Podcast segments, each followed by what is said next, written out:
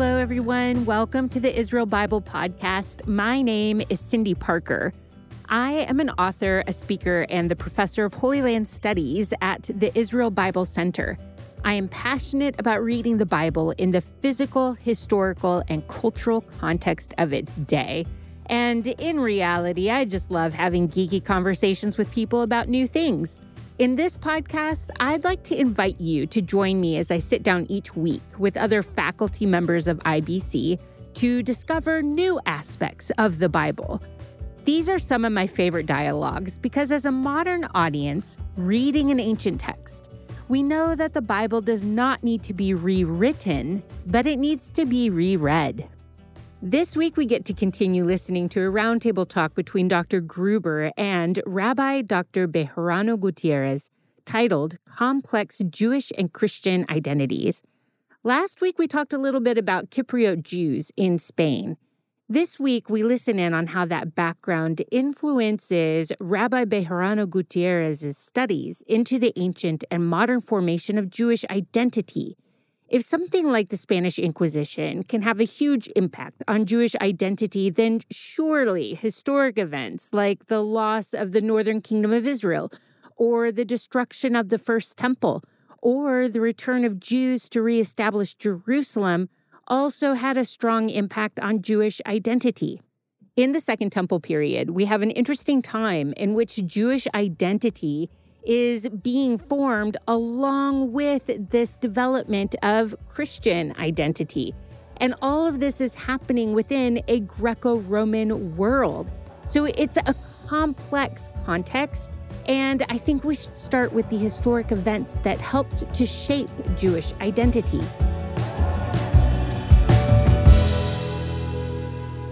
One of the things that interested me at the Siegal College was Jewish identity in the Second Temple period, as you noted. And and to be honest, one of the reasons I was interested in that was because I was exploring this issue of what does it mean to be a Jew? And of course, the people that I was studying with, you know, they were from Orthodox backgrounds. Uh, there were some that were conservative, some Reform. I think one was from a Reconstructionist background, and all of them had sort of their understanding, whether it was halacha or whether it was uh, minhagim, customs, or you know maybe history, whatever it is that they put together and coming from a crypto Jewish background, I sort of wanted to to take that idea or those ideas and and look at it from you know all different perspectives. And so for me, as I began to study, I began to realize that of course Judaism has always been in a an evolving state, you know, developing, changing, responding to persecution, conditions, economic circumstances, and so forth. And so what I did is I went back into the biblical period and I began to ask the question, what was what were the links between what we would call the religion of biblical Israel or Israelite religion and how do we get to a point where we recognize what today we would call uh, you know traditional judaism or classical judaism or rabbinic judaism? And so what i did is i looked at biblical text and i looked at the uh, centrality of the uh, of the beit hamikdash the temple in jerusalem.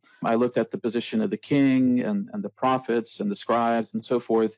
And i began to to look at events like the the destruction of the first temple the Babylonian exile, the what, what most people talk about the uh, the ten lost tribes and so forth, the destruction of the northern kingdom, and the the return of those individuals back into the land, and sort of the redefinition of what it meant to be an Israelite or what it meant to be Jewish, and began to trace what I felt to be the clear markers of of what we would consider today to be Jewish identity.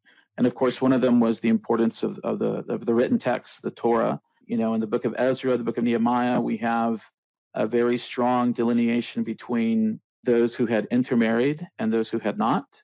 Uh, so now we have the question of, you know, the, the halachic basis of Jewish identity. What is it, const, you know, who is truly a Jew? Is, is a person that is born of a non-Jewish mother, is that person a Jew? So we have, uh, for the first time in the biblical text in Ezra and Nehemiah, we seem to have sort of a concrete answer. And that seems to be the basis for texts that come after that. And then I began to look at, at how the importance of the biblical text and how the reading and rereading and transmission of those texts created different interpretations of those texts. And so now the text, in many ways, even though the temple was was standing, it became equivalent to to the importance of the temple. Uh, so you have the korbanot, the sacrifices, but now people are at some level beginning to to hear the stories. You know, they're they're beginning to hear the cycle of the readings in some form or fashion. And now it's a question of, well, how do we live those readings out? How do we live those things out? And so then you have the emergence of, of different sects, right? Different groups that begin to to interpret and then to live out as they understand, because in their mind, they want to live out the what I would put in quotes, the true Israel, the, the identity of how they understood pre-exilic Israel or or the Israel of the past, because in, I think what they're trying to do is they're trying to go back to this time in the past where they represent the true experience, the true meaning of the Jewish people, the Israelite people. And as we continue throughout the Second Temple period, with the rise of the sects that we know, I think most Christians know and, and Jews, the, the, the Pharisees and the Sadducees and the community at Qumran, we begin to see a, a continuing development of that. And then from that point, we, we begin to see how important halacha, as, as understood by different groups, Jewish law, even when there's opposition between one sect and another, how important that is in this idea of, of Jewish identity. And I think that, you know, for somebody who's familiar with the New Testament, these ideas are still there. They may take a different perspective, or there there may even be conflict between different groups in the in the early Christian movement. But all those ideas are there, and they're they're sort of in a in an early stage of development, but you can see them beginning to to flower and and to develop. And and I think that if I can say that for me, you know, the the Jewish experience in the first century and beyond, it's like you have to have an understanding of Christianity because there's a commonality there at, at some level. And the, the experience there is very porous. There's always an interaction that takes place. And so all those issues were part of the the interest that i had. And of course if you if you trace it throughout history uh, you can just sort of begin to draw a line of how those two communities interact and how they respond to each other and what happens when we bring jesus into the conversation Rabbi Dr. Bejarano Gutierrez wrote a book that is called Forgotten Origins The Jewish History of Jesus and Early Christianity, and another book that is titled Judaizing Jesus A Radical Jewish Approach to Christianity. That second book reviews a variety of historic perspectives on Jesus and Christianity. Now, if you are a part of the Israel Bible Center community, the idea of a Jewish Jesus and strong Jewish thought in the Greek New Testament is not new to you. So many of our courses deal with this and take a lot of time to pull out fascinating insights when you allow the Jewishness of Scripture to speak. But when we talk about identity formation, how does the emergence of Christianity, especially with the influence it had on Gentiles, affect Jewish identity? Well, I think that for me, again, I, I, keep mentioning his name, Rabbi Byron Sherwin, who who passed away several years ago because he was such an impact on my life. I think that one of the ideas that he communicated to me was that he saw Christianity as as a conundrum, like this, you know, this sort of confusing uh, riddle of sorts. And on the one hand, he could appreciate um, what he really believed. I, I, I think was the transformative element that this faith had had upon on Gentiles. They, they had come, they had abandoned paganism. And I think if you look at many of the examples that I provide in Judaizing Jesus, and, and, and in a future volume, I, I hope to sort of uh, expand that. I think many rabbis realized that they weren't dealing with the same situation as they had maybe previously or, or previous generations had. There had been something markedly different where these people had adopted uh, the God of Israel in some form, and they were confronting a people that were adopting the, the Tanakh, the Hebrew scripture, again in some form and and they were confused because on the one hand they saw this transformation but on the other hand they also saw supersessionism. They saw anti-semitism anti-judaism. And so it was almost like uh, it's very confusing. How can these two things exist? How can we see you know even the rambam talks about the knowledge of god being spread throughout the entire world through christians and muslims. And at the same time we have these you know tragic persecutions and hatred and so forth. Uh, you know the, the converso experience the crypto-jewish experience is a byproduct of that anti-Semitism, of that anti-Judaism. So how can we have these two things? How can it be transformative and yet we have these two issues, uh, the, the, the, other aspect of it? And so for me, I think uh, what's important is we have an opportunity to to understand uh, what are the elements that have to be reconsidered.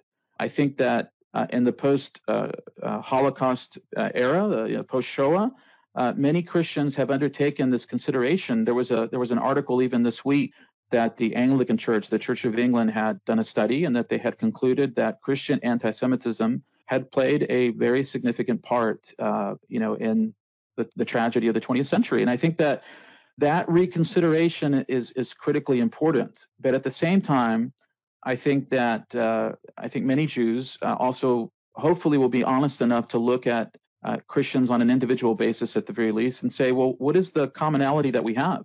You know, if what do we share and what do we have to to contribute to one another's understanding, so that we can perhaps in our in our own way uh, truly work toward tikkun olam, you know, the reestablishment of, of, of true order and peace.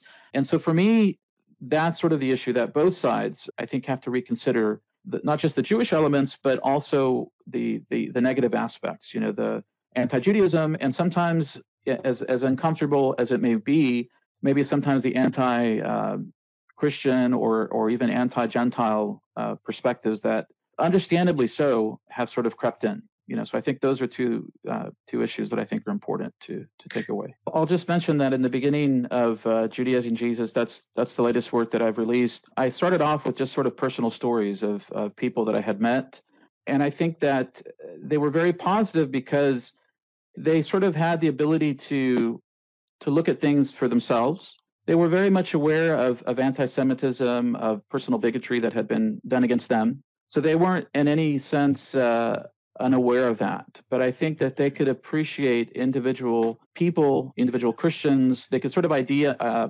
identify with those individuals on a one-on-one basis, where they could look at positive points. And so I, I took that, and that turned out to be very influential uh, in in my own uh, theological development.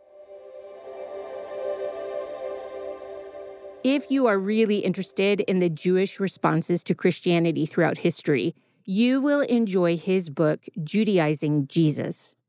Now, we started this episode with a statement that Judaism has always been in an evolving state, developing, changing, responding to persecution and economic circumstances. I personally am fascinated with what people use to form identity.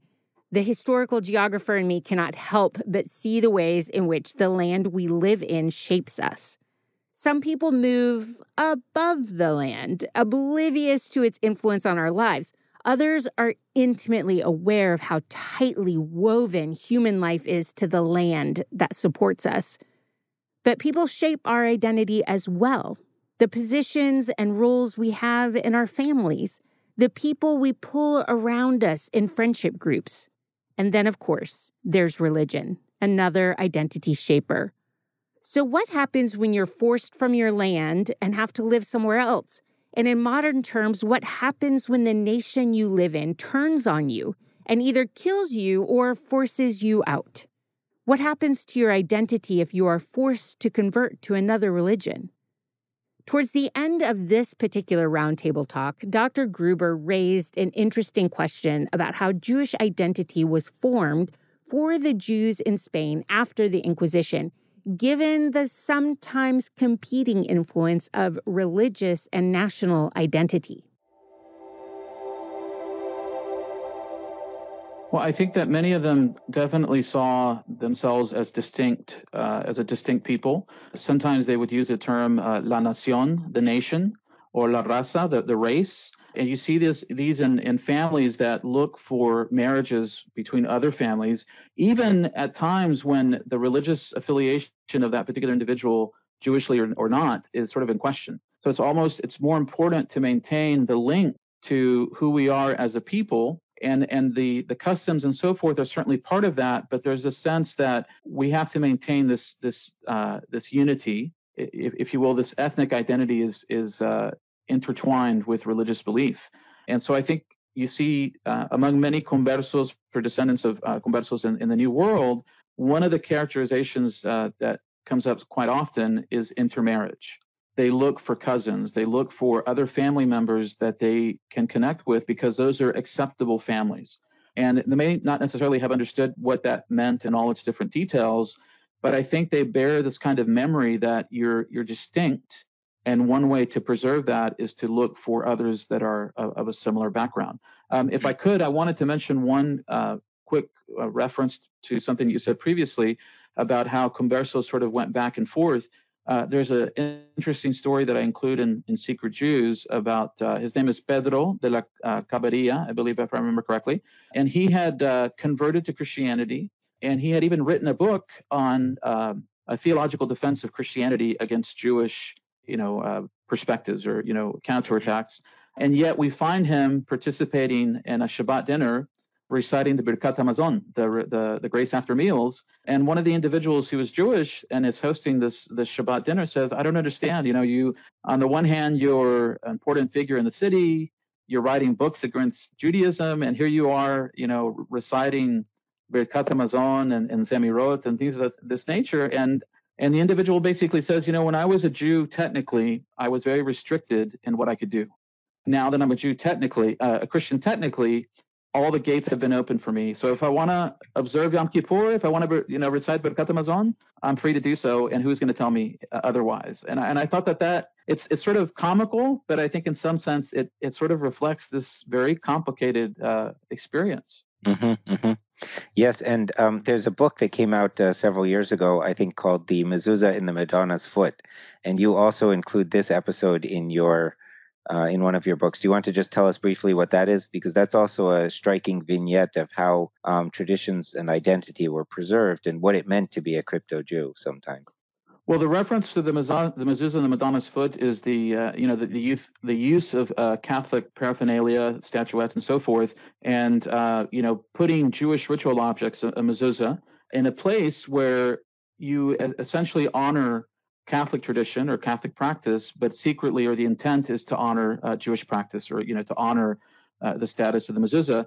Uh, what I think is interesting in re- relation to that is that you find this fusion not just in practical terms, like in that particular case, but you have many crypto Jews that over time began to refer to Saint Moses and many of the of the patriarchs uh, uh, in the same way that they would refer to saints within the Catholic tradition. And and there's a there's not an exact understanding of when the uh, the barriers uh, end you know the lines are drawn it's like a mixing and it's it's like it's just sort of natural it just becomes uh, one that's part of the other and I, I think that's also part of that development this is only a tiny sampling of the roundtable talk called Complex Jewish and Christian Identities. If you want to go in depth on the subject, you will find a link to the whole conversation in the show notes of this episode. Thank you for being here today. If you want to join an online community that is taking a new look at the Bible, you are most welcome to join our community at IsraelBibleCenter.com. We have a huge collection of courses, and you can combine them to earn a certificate in Jewish context and culture.